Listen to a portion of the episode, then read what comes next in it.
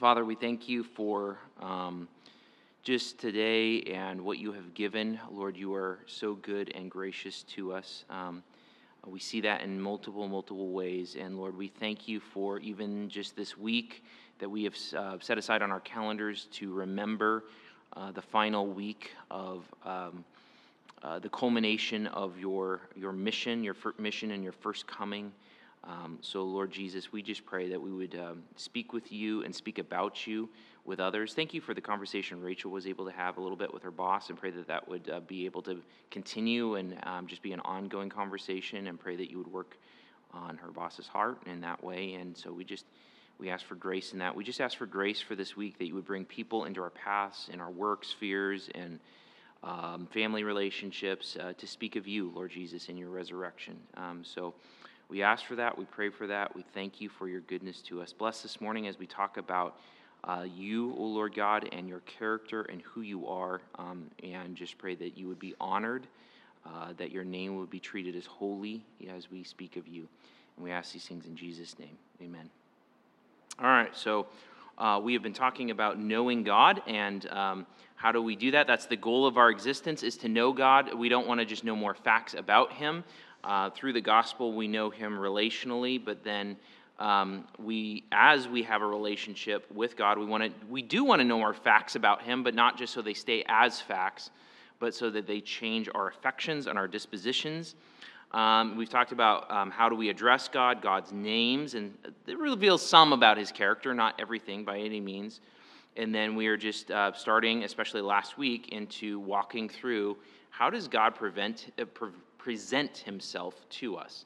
And so we talked about God as creator last week and um, him creating everything, and not just creating everything, but sustaining everything uh, by the word of his power. Um, and so we did that. Now, uh, Patricia, Patricia's not here this morning, is she? Oh, man. Well, you'll have to relay this to her. So Patricia asked a question last week. Well, um, what about in creation? Does time also get um, created then? And so it just kind of raised this whole issue of God's relationship to time. Um, and so that's what we're going to talk about this morning. We might as well, it got brought up. Uh, and uh, so we want to talk about God's eternality, God's eternality uh, this morning, okay? And to start off with, let's just go to some passages um, that speak to the issue, right? Scripture is not silent on God's eternality. There are certain um, things that it does or um, may or may not say, but um, that does have much to say about um, God's relationship to time. So uh, go to Psalm 90. Psalm 90. And um, someone, when someone gets there, read Psalm 90, 1 through 2. Don't forget the heading, the prayer of Moses, the man of God. That is part of the scripture. Um, so go ahead and read from that heading um, through verse 2.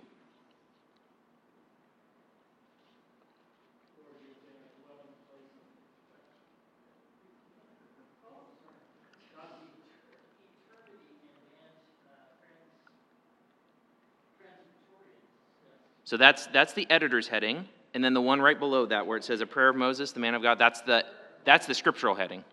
Yeah.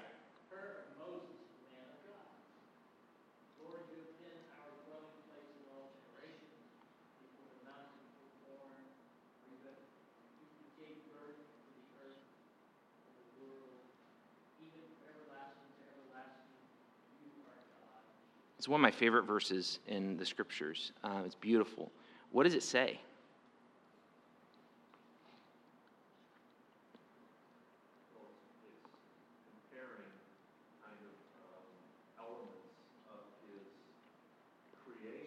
Mm-hmm.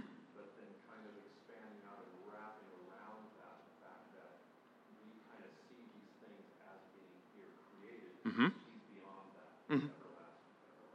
Right. And it specifically, what does it say? Like, so we, we've got the mountains. Why does he bring up the mountains, do you think? Uh, yeah, Bruce. Sure, um, but like, why would he speaking to his his audience? Like, he's talking in the context of like God's existence, uh, and he, he references the mountains. So you think about like Mount Adams and Mount Hood. We have great examples of wonderful, beautiful mountains, right? Uh, and they had some in Israel as well, right? All over the place. Why do you think he references the mountains? What is it about? What's that?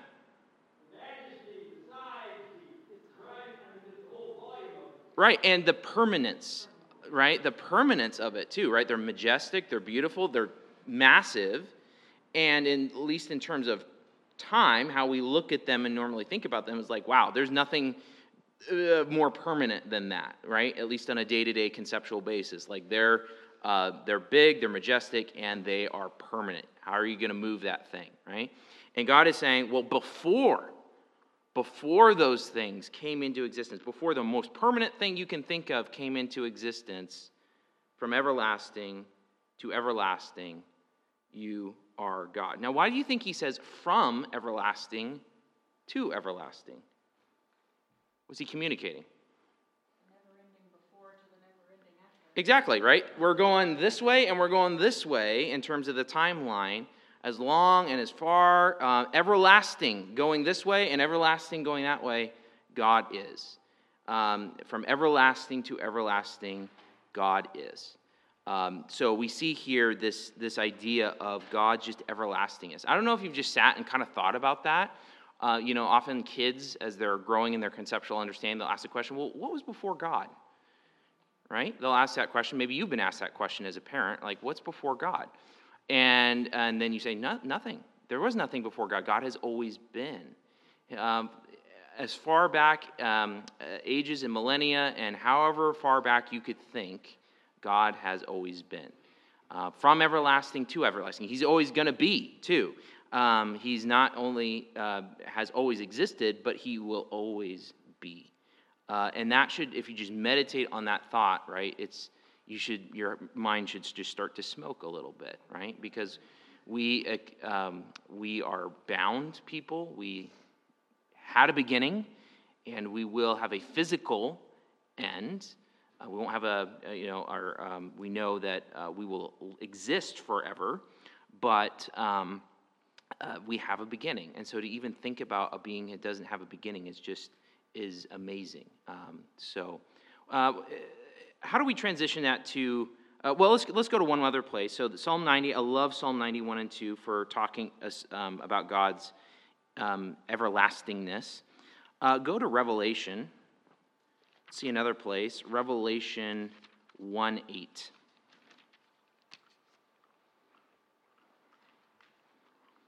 so john is getting a vision on patmos um, and in the midst of that we get well, several declarations of majesty, but we get Revelation 1 8. Uh, someone go ahead and read Revelation 1 8. I am the Alpha and the Omega, says the Lord God, who is and who was and who is to come, the Almighty. Okay, so let's take that a little bit at a time. Uh, what is he communicating by saying Alpha and Omega? Yeah, beginning and the end, right? So uh, alpha is the first letter of the Greek alphabet, omega is the last. So he's the A to Z. He's not only the beginning and the end, but he's everything in between, too, right? Uh, it's communicating his total um, existence um, through, through everything, right?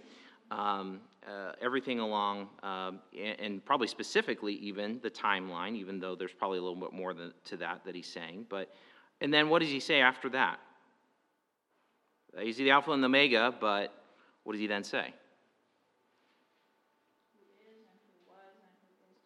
Say, what does that mean? So he is and he was and he is to come. What's that communicating? Now, yesterday, forever. Yeah. Past, present, and future, right? God exists now. And as he is speaking this, he's saying, I exist now, and I existed in the past, and I will exist. I'm coming. And that's how it's described here. I'm coming in the future, right? So everlasting um, through all times, uh, God is, right? And He is the Almighty One, uh, which is a title we've talked about before. Okay? So, um, what have we learned so far just from Psalm 90 and Revelation 1? What, what is the conception of God's relationship to time that we have seen so far um, from the scriptures?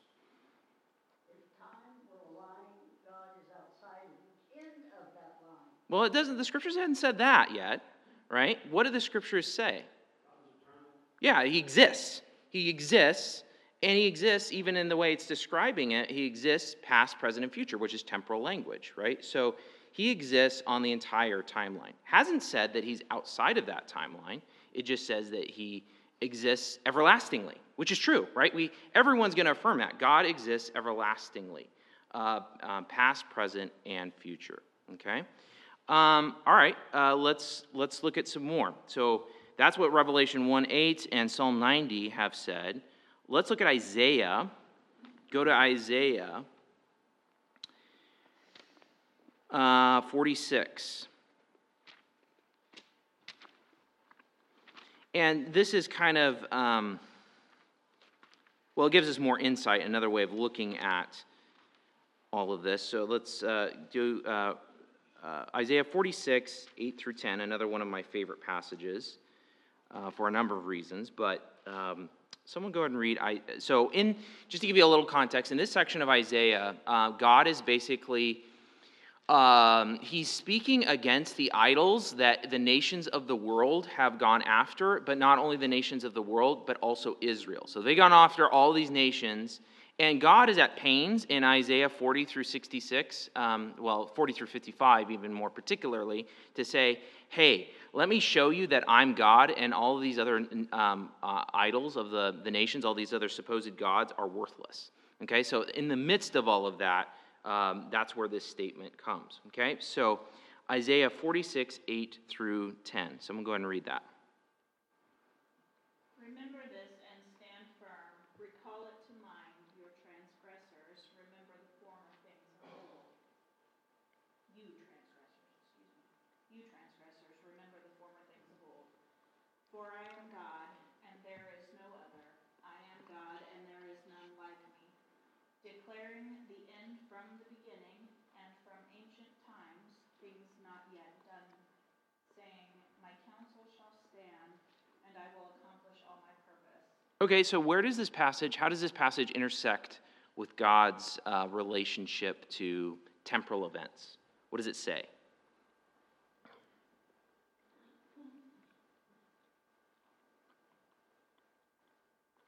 Where do we get some temporal language in these verses? Yeah, 10, right? What's going on in 10?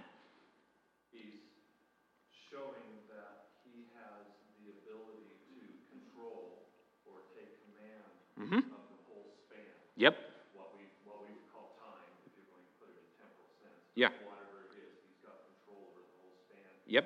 Including things not even done. Ex, absolutely, right? He, he declares, I love this, right? God declares the end from the beginning, right? So it's not only that he exists, um, past, present, and future, but he also declares, like, all right, this is what's going to happen. Uh, so this intersects with God's sovereignty, right? We see that. But it's also just interesting. It's not only that God exists, but he declares all every single event that is going to happen.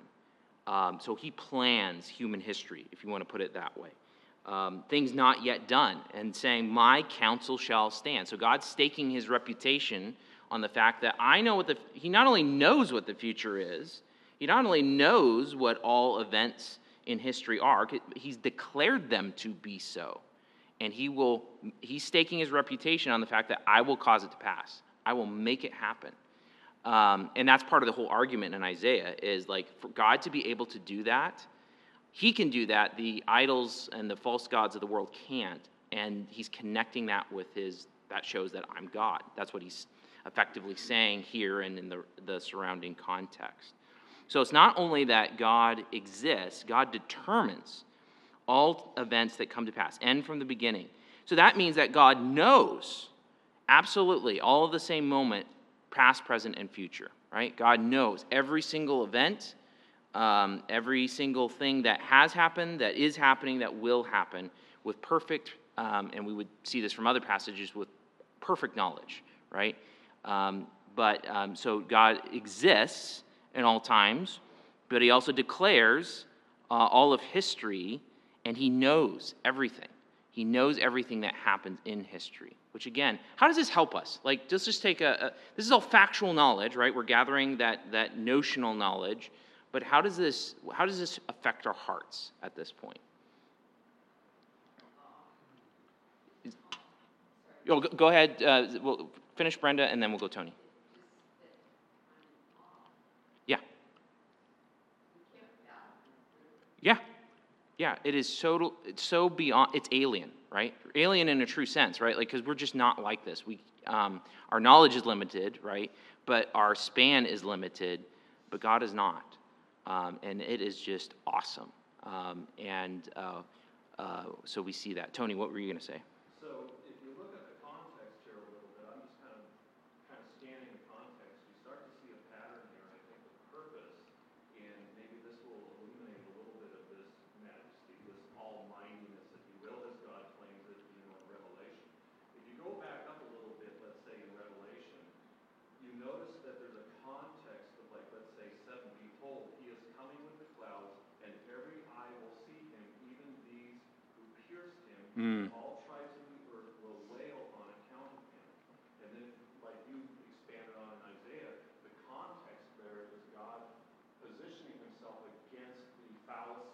temporal man, Mm. or in that case, idols that man worships. Right. It's ludicrous to God because, wait a minute. Yeah. I'm the only one that can see the whole picture. Right. guys, you need to trust me. But even in um, Psalms, if you look at the context there, that's exactly what God is doing. If you follow on, Yeah. he starts to show how deficient man is Yes.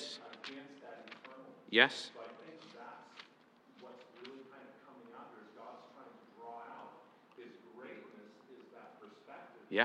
That man as dust. Yeah. He talks about that in, uh, Go ahead and read verses 3 through 4, because that's where we're going next. If, yeah, yeah, exactly, yeah. See, uh, in, in Psalms, yeah, in Psalm 90. right, exactly, yeah. So uh, hopefully everyone's there. Psalm 90, 3 through 4. So we're just going to go ahead and carry on, because this is, because that's where we're going next. So, You return man to dust and say, Return, O chil- O children of man, for I, for a thousand years in your sight are but as yesterday when it is past, or as a watch in the night. yeah. You sweep them away as with a flood, they are like a dream, like grass that is renewed in the morning. In the morning it flourishes, is renewed, in the evening it fades and withers. Yep. So God's eternality over against the man of dust, right? The men, uh, men and women of dust. Um, it's it's awesome and it's um, absurd, you know, on you know in terms of worshiping any other god, uh, but um, you know positing our own notions of what God is like over against this eternal God. So God's eternality, right? Um, it's not just a raw fact; it is also God justifying himself to be God and uh, showing, like Tony said, the fallacy of, you know, worshiping um, anything else. Okay. Uh, now, uh, I had um, so look at verses three through four in particular, and this is one of those phrases that we always think about in God's relationship to time, and you see it here in Psalm 90. The other place we'll go to briefly is 2 Peter 3 8. But what does it say? Um, what does it say in Psalm 90, verses 3 through 4? In terms of like uh, temporal language, what's being affirmed about God's relationship to time. so huge in comparison, and a thousand years in your sight are but yesterday. Mm-hmm. Yeah. So God's experience of time is very different, right? A thousand years is like a day. Uh, but it doesn't just go that direction. In that sense, you're saying, okay, long time, but it, God experiences it, uh, or views it, or perceives it uh, as a day. But go to 2 Peter 3 8.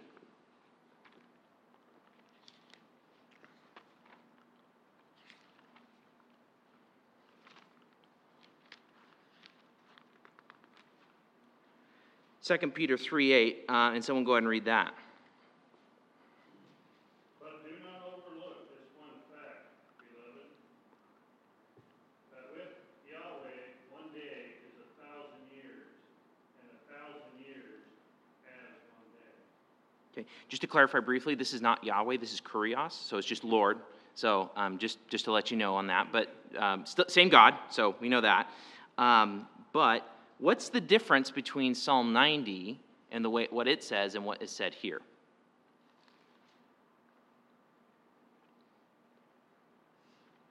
It flips Yeah, it does actually both at the same time, doesn't it?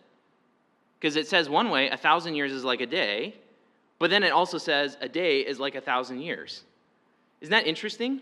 Like, if you think about it, like he's saying both at the same time, and uh, both are true. So God experiences or perceives, um, however you want to say that, um, uh, a thousand years like a, uh, a day, and it also says a day is like a thousand years. So God, again, that's very strange. Uh, like we can't do that. Now we have the experience of like time speeding up or going quick, passing quickly, or slowing down. So you could kind of maybe draw an analogy with that. But this is this is all, what we can say is that's that's a very different experience of time than what we what we experience. Yeah. You have to remember, Peter has a very distinct reason for making that statement. If you look at nine, because you, you have to look at the argument he's Right. making here, because everyone's saying, well, when is this gonna happen? How- Right. You know, why is God? Right. dragging his feet, feet then?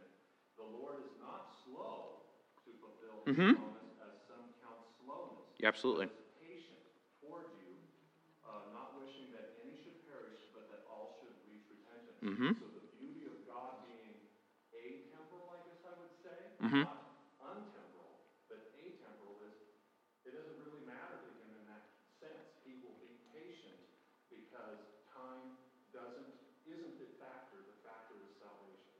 Right, and and that's y- you're absolutely right. Like he's saying, like his perception of time and quickness of slowness, and he's orienting that in this passage towards patience.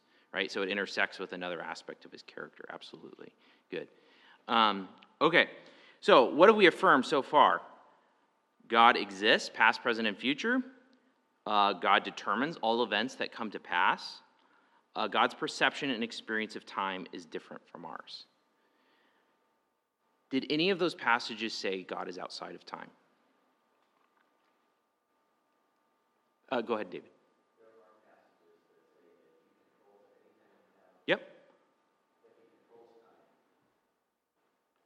Well, let me put it, pose it to you this way. Um, so there are there's lots of passages that we could touch on. Did those passages? What does the text say? Did any of those passages affirm that God is outside of time? No. He's not bound by time, but he's not without experience of time. Yeah, so that's the issue, right? We can at least see the now remember one of our axioms that we talked about a few weeks ago? It can never be wrong to speak of God the way that scripture itself speaks of him as long as we're understanding texts in their context, right? And I would just argue that none of those texts affirm that God is outside of time. So then that raises the question is God outside of time? Right? Now, if you're anything like me and growing up, like you've just always assumed that that's true, right? God's just outside of time. But I would challenge you and say, I don't believe there's anywhere in Scripture that explicitly, now you could argue for implicitly, that explicitly affirms that fact. So then we have to ask a question. We're in kind of into this category of like, well, now are we dealing with a category that is outside of Scripture, like the Trinity, right? The Trinity is a category that is out is extra biblical, and yet it does encapsulate what Scripture itself affirms. We believe that. So now we got to be careful because it's like, well, where are our categories coming from, and are we bringing to the Scripture something foreign, or are we deriving from the Scriptures what it can be affirmed? So now we need to ask a question. Um, well, we need to make an affirmation first. Um, it, it doesn't, in general, seem to be something that Scripture spends a great deal of time thinking about. Like, we have these passages that do talk about God's everlastingness, but it doesn't seem to be like philosophical reflection, if that makes sense. Um, so then we need to think, be very careful about how we proceed, because it's like, well, is this a category that we bring to the scriptures or that we derive from it? Um, so let's let's talk about two views that theologians have had and that current theologians have of God's relationship to time. One is what we would call everlasting eternity, where God is temporal, but um, he is uh, not in the sense that time is a created thing, but that time is part of who he is. Like goodness. Is God outside of goodness? God is good. It's part of who he is, right? So, in a similar way, this view would say that time and um, would be part of who God is, part of His life that He then communicates with us. The other view, the outside of time view, is what is called atemporal eternity. So that's the common outside of time view. And atemporal eternity essentially is this atemporal eternity means that past, present, and future all really exist. So the past really exists, the present really exists, and the future really exists all at the same time. Like you can kind of think about it like a block, right? So you get this block, and uh, it all exists at the same time. So past exists, present exists, future exists all at the same time. It's all really real. And God sits outside of that, right? So that's the other view. You've got the everlasting eternity view, and you've got the atemporal eternity view. So on one side, the everlasting eternity view, you've got guys like Bruce Ware, John Frame, uh, Jonathan Edwards potentially held that view of God is not outside of time, but time is part of who God is. Um, that one's a little bit, I don't know if Edwards for sure held that or not. On the other side, you've got a bunch of other theologians, actually the majority, holding the, um, the atemporal eternity view. So we're going to explore this a little bit, okay? So prepare to have your minds bent a little bit. Um, so, uh, like we said, the atemporal eternity view would say that past, present, and future all really exist, i.e., the past is just as real as the present, which is just as real as the future. So, even as I'm speaking, the past really exists in that view, and the future really exists in that view. On the other hand, the everlasting eternity view, the temporal view, uh, basically, in general, not everyone that holds this view would, would hold this, but generally they would say only the present exists. So only the present moment exists. Not to say that God doesn't know all that has happened in the past or the present or the future, but what actually exists is only the present. Okay? So doesn't always, um, um, th- those who believe in a, a, temporal eternity sort of view uh, don't uh, always hold that the present only exists, but a lot of them do. Okay? We also know this Genesis 1 does talk about how God created the planets and the stars and these things, the lights in the heavens, to do what? To mark out seasons and times. So God gives a clock, right? So the physical movements of the planets, the stars, the physical creation, even at the minutest level, right? Like the vibrations of atoms and stuff like this, right? It's, it's providing a clock for things, okay? So we would affirm that when God creates everything, the physical universe, right, then the, the, the stuff that moves by which we measure time is also created. But you can have time without physicality, can't you? Because all that's required to have time is a change. If you have state of affairs one, state of affairs two, and they look different, then there's got to be time. That's how, I mean, I mean, you could dispute that fact, but that's in general how like philosophers would talk, and they would agree on both sides that if you have a change at all, doesn't have to be physical. If you have any sort of change, then you have time. Okay, so then we say, all right, let's let's go to the scriptures then and say, can we affirm that God experiences change? And some of you are saying, well, we know that God doesn't change, right? We, we, we believe that God is immutable. What does it mean that, to say that God is immutable? Right. So you, this is a whole other question, right? Because uh, this this whole question about God's relationship to time uh, intersects with God's immutability. Uh, some people think that when God says, uh, when Scripture says, I mean, we can think about Malachi, I, the Lord, do not change. But what does he mean by that? Again, we would look at the context, and in that sense, we would look at his character, his purposes, his will, uh, his person. So, in general, uh, you could say, some people would say, well, God doesn't change at all, like zero change. That's what's called strong immutability. But some people would just affirm, and I think this is more in line with Scripture, that he is immutable in his person, like Rachel just said, his purposes, his will, his decree, declaring the end from the beginning, and his ethical rules, his morality, right? He, God is an ethical being. He, he, he declares right from wrong. Um, so, uh, we still haven't answered the question, right? Is there a change in God's life? Well, what would we need? We would need to be able to say, there's a situation in God's life where that looks different from another situation in God's life. Go to John 17, 5.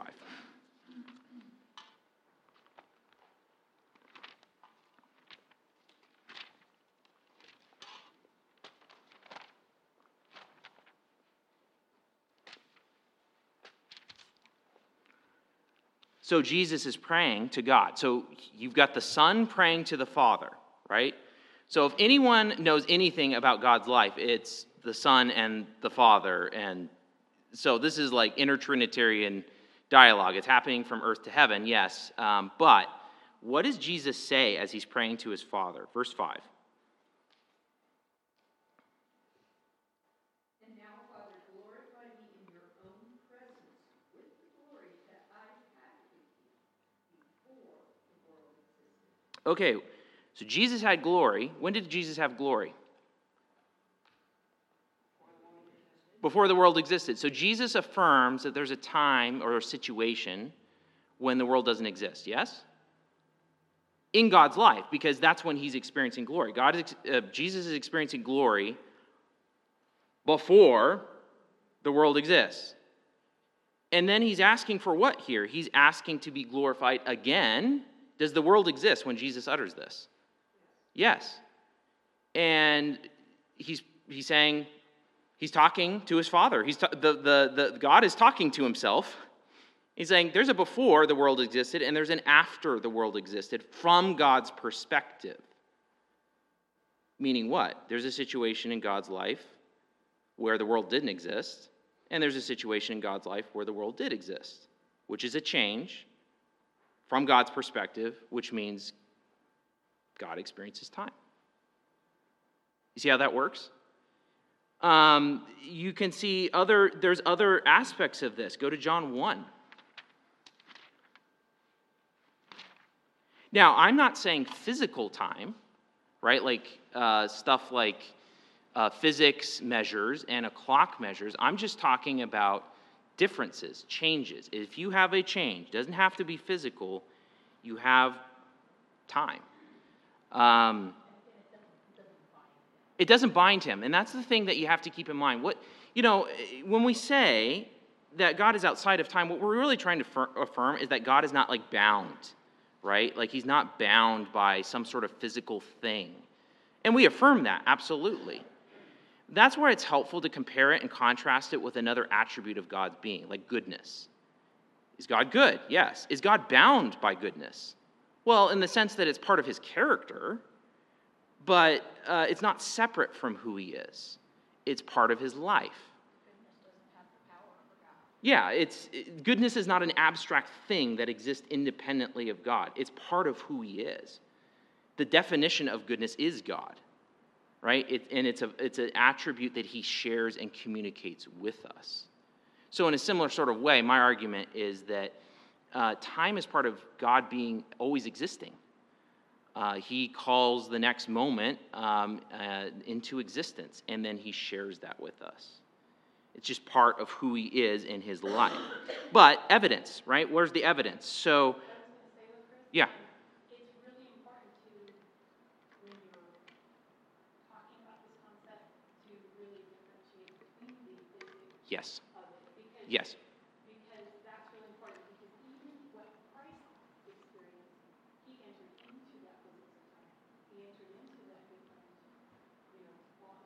Oh, yes. Yeah, absolutely. What's that?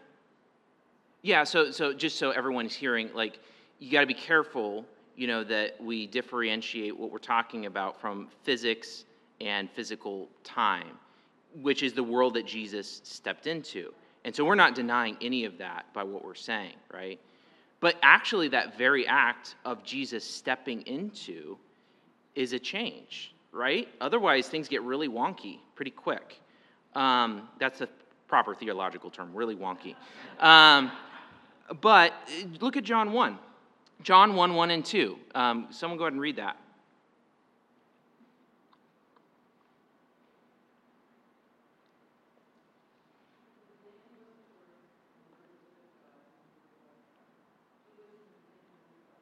Okay, so the Word, um, the second person of the Trinity, exists with God. We know that. Um, he is God, He's God from all eternity. And then what happens? Verse 14.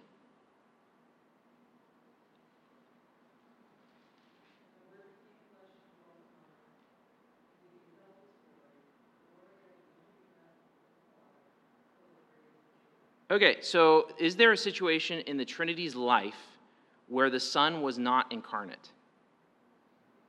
Yes. Is there a situation in the Trinity's life where the Son is incarnate? Yes. Therefore, there is a change in the experience of the Trinity's life, and therefore there is time. Not in the physical, like I'm going to measure it with a clock sense, but in the sense of how God has um, chosen to act um, and so uh, here's an even more close to home example. I'm just trying to show you examples in Scripture that, yeah, it seems to affirm the way Scripture talks is that God, his experience, his state of affairs of his life, there's change in that, not in the sense of his person or his character or his will or any of that. None, no change in that but in the his uh, you know experience, his perception, his what what actually is. So go to here's one that's closer to home. Go to Galatians four. Paul's talking about the gospel, and he's talking to the Galatians about um, you know how they've received the gospel and now how they're deviating in their views of it with regard to their sanctification. Um, but Someone read Galatians 4 8 through 9.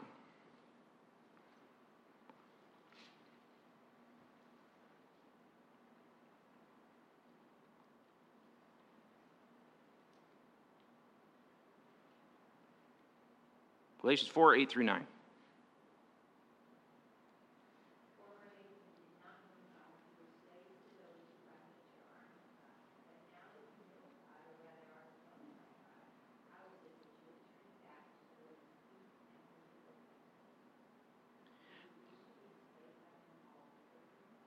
Okay, so is there a state of affairs in God's life where we don't know God in the sense of salvifically?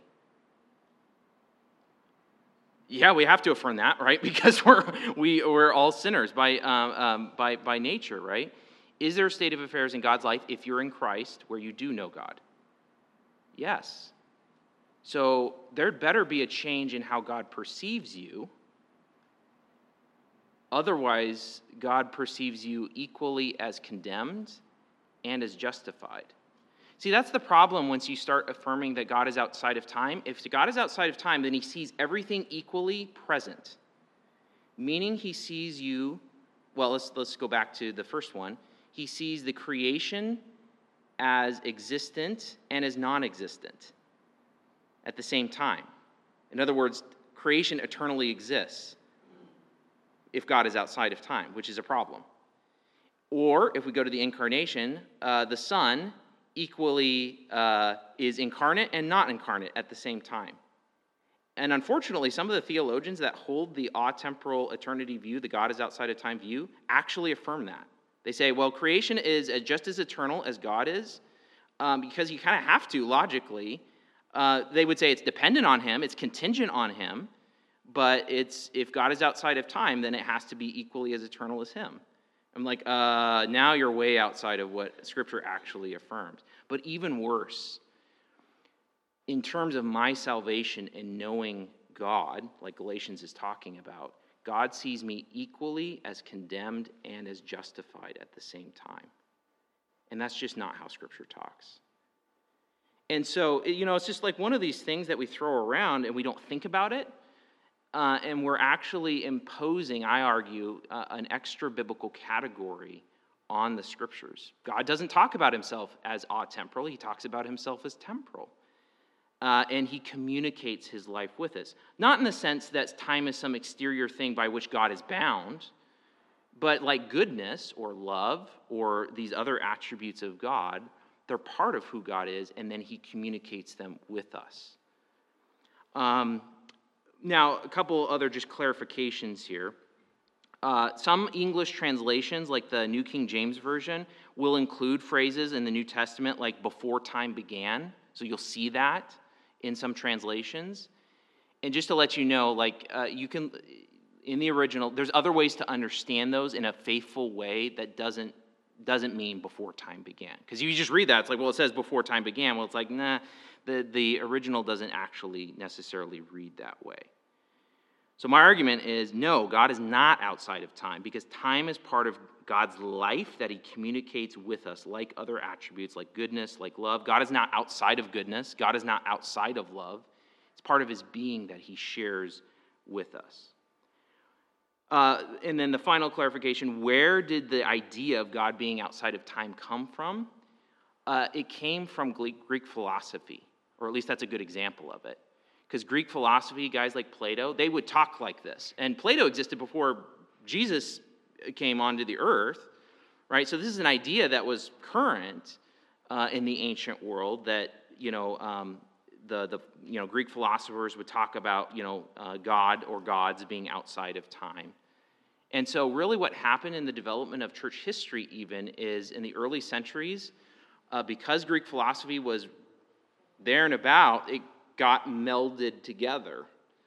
And it seems like that's ultimately influenced a lot of even uh, uh, theology uh, that we've gone down through time, such that, like, it's orthodox or it feels orthodox to say, well, God is outside of time, when really you trace the idea and, well, not necessarily so. And the more importantly, if we measure it against what I believe the scriptures are affirming. One final thing, I'll get to you, Julie, I promise. Um, this is not a hill to die on. like, there are good people on both sides that I think it has implications for how you view things, and we want to be as accurate as possible. But there are great and godly men on both sides that argue each way, and it's like one of those things that's like, uh, yeah, if you believe God is out time of time, great. Uh, we can love the love our Lord, love the gospel, and walk faithfully. I'm not gonna I'm not gonna fight over that. So I'm just since it came up, I'm just presenting um, kind of the argument and how I personally view it. So, um, Julie, your hand was up. So, um, the scripture that talks about when God introduced himself to Moses. Yes. And he used the term I am. Right. And that kind of takes you out of any kind of context of, um, so how, I mean, I don't know what it was Were- originally and the original. Right. So we were you here? Were, you guys might have been gone that week. We talked about that passage, um, but basically my argument was that when God says "I am who I am," it's actually um, I, it should be "I will be who I will be," and God is saying, "This is who I'm going to be for you in the Exodus," and it's not a statement of God's eternality or fundamental nature. Right. Well, me too. Yeah. Right, right. So um, i- that was that, that week, I think, maybe that you guys were on. But I think in context, it's better to take it um, not as a statement about God's inherent um, essence, but in terms of, uh, here, I'm going to show you my character in the Exodus, which he does. Um, and even in declaring his name, uh, the Lord, the Lord of God, merciful and gracious, slow to anger, abounding in steadfast love. So we went through that that one week. So good question. Yeah.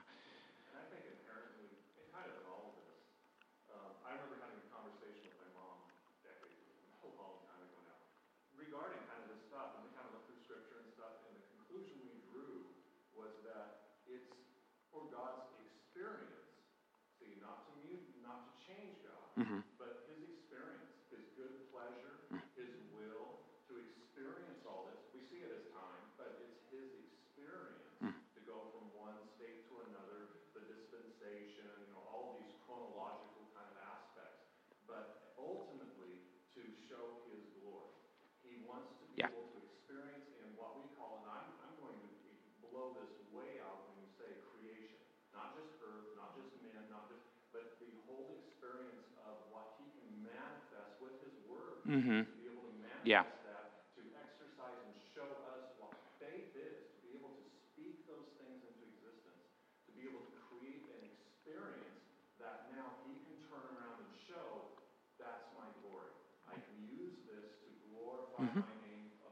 Yeah. evidence, as script, Paul talks Yeah. about. Um, so that's kind of the end all be all to me of this, you know, time, whatever you want to call it, chronos, chronology, for instance, that's where the Greeks get that idea. There was this God who existed outside of time. He was like the ultimate God. That's where we get chronology from. Sure. Um, but, um, it's that experience, and so we're allowed to that with him, and of course, the ultimate choice towards our salvation. Mhm. You can reject it and have a terminus, you can have an end of time, uh, hell aside, but you can have a terminus, or you can have life that goes on forever with Christ, and that is, as John talks about in his epistles, that's the evidence of that faith, is that now you are going to be taken off in eternity.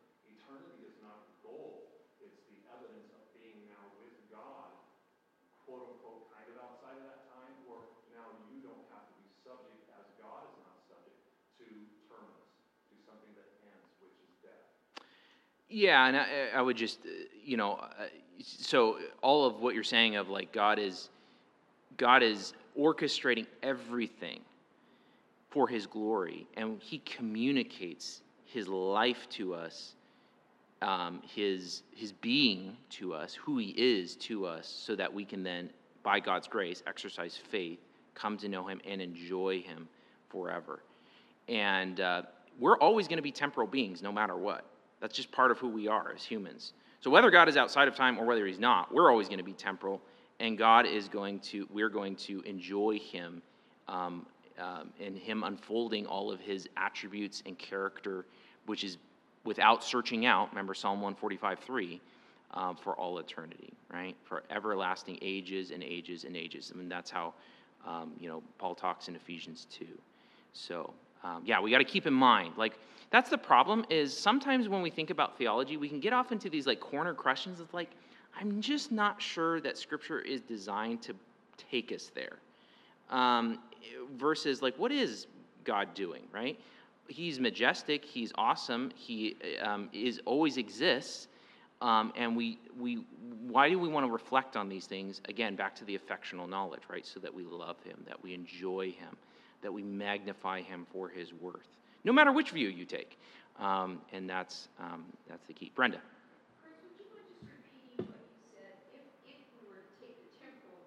Yes.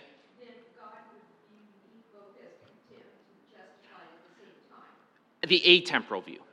The atemporal view. Yeah. Okay. Um, you said he would also see Christ as both, Well, it, you would, if he, he would see the Son as incarnate and as not incarnate at the same time. That's what it means for God to be outside of time, is that like he's seeing everything. The past, the present, the future all really exist. Um, and they always exist. Um, and God is outside of all of that. And he sees it all equally. So then he sees the Son as incarnate, um, and then the Son is not incarnate at the same time. Or he sees, uh, again, the other, you know, with regard to creation, you have to basically affirm, and, and there are theologians who do this, that creation is as eternal as God is. It's contingent upon him, it's dependent on him, but they have, you have to do that, I think logically, if you're going to affirm that God is outside of time.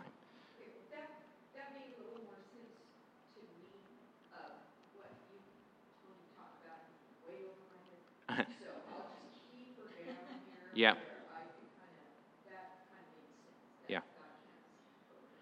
I think it's I think it just gets you into if you hold that view and if you logically follow it through to its conclusion, it gets you into weird things that seem to contradict what scripture actually says. And we're if we and that's my whole point, right? Like we want to talk in language that scripture itself is using. We want to affirm what scripture affirms. And we do this all the time. It's really easy to bring in a category that scripture actually doesn't use. And you can do that in a good way, but you can also get yourself into trouble, right? And that's that's a good lesson from this, whichever view you take, is you just got to be very careful. Yeah, I, I think that's what I am taking home from this the most, is that, you know, you can, you can make very reasonable and good logical leaps on a shallow level, but if you haven't considered everything, your logic can be equally as wrong as it is yes, because then you're basing it not on see uh, you're not basing it on revelation at that point, you're basing it on your logical ability. And so, like, yeah, and, and that's unfortunately that has happened more often than it should. And even good and godly men, they're like, well, this is true, therefore this, therefore this, therefore this, therefore this. And then they hold this way out here as dogmatically as they hold what Scripture affirms. And then if you start contradicting this up here, like as soon as I, I, um, I know I've disturbed some people by saying, well, I don't think God's outside of time. And I'm just saying, well, I think it's one of those things up here that's been a logical deduction. And I'm just kind of bound by the scriptures that I just don't think they affirm that, right? And so I have to, you know, and again, it's not one of those hell to die on sort of things. Yeah, a lot of it, yeah. Because usually when people say God is outside of time, all they mean is that, that God's not bound by time and like, it's like some sort of thing outside of him that's like constraining him. And we don't, affirm, I don't affirm that, right? Because I think it's part of who he is and sharing who he is, so. I think as a prime example, if you want to have something that it's not specifically about time, Right. but go back and study the history of Galileo, study the Oh, yeah. history Mhm. of the church, the fallacy they fell into about basically a Gnostic fallacy, that everything on the earth is bad, it's bound by sin, but everything in the heavens is perfect, so it had to work in perfect circles, it had to go Yeah. so they stayed with the Aristotelian view Yeah. of the rotation, know, the, the, the heliocentric, blah, blah, blah. Right. Study what led them off of the track, and Yeah. it'll start to speak a lot to how you can get way off base if you start to look at these things. Right. And so, like we're saying, like the big takeaway then is like, um, what does the text actually say? Um, and measure our traditions, our whatever, whatever it is, we always come back to what does it actually say? And God's true purpose in it. So let's go ahead and pray. Father, we thank you um, that you um, are who you are, that you always exist, that you are now, you were in the past, and you will be in the future. You have declared the end from the beginning. Uh, Lord, your experience of time is far different from ours. We understand that, and we magnify you for it. Um, Lord, just uh, pray that we would be uh, faithful in coming back to the scriptures, understanding what they actually affirm. Uh, help us to be careful um, and reverent um, to what you have revealed about yourself. We thank you that you've communicated yourself to us. Uh, we pray now, just you prepare our hearts for worship and speaking of who you are, speaking your praises, praying, uh, hearing your word preached. May you be honored and glorified. We ask these things in the name of Jesus. Amen.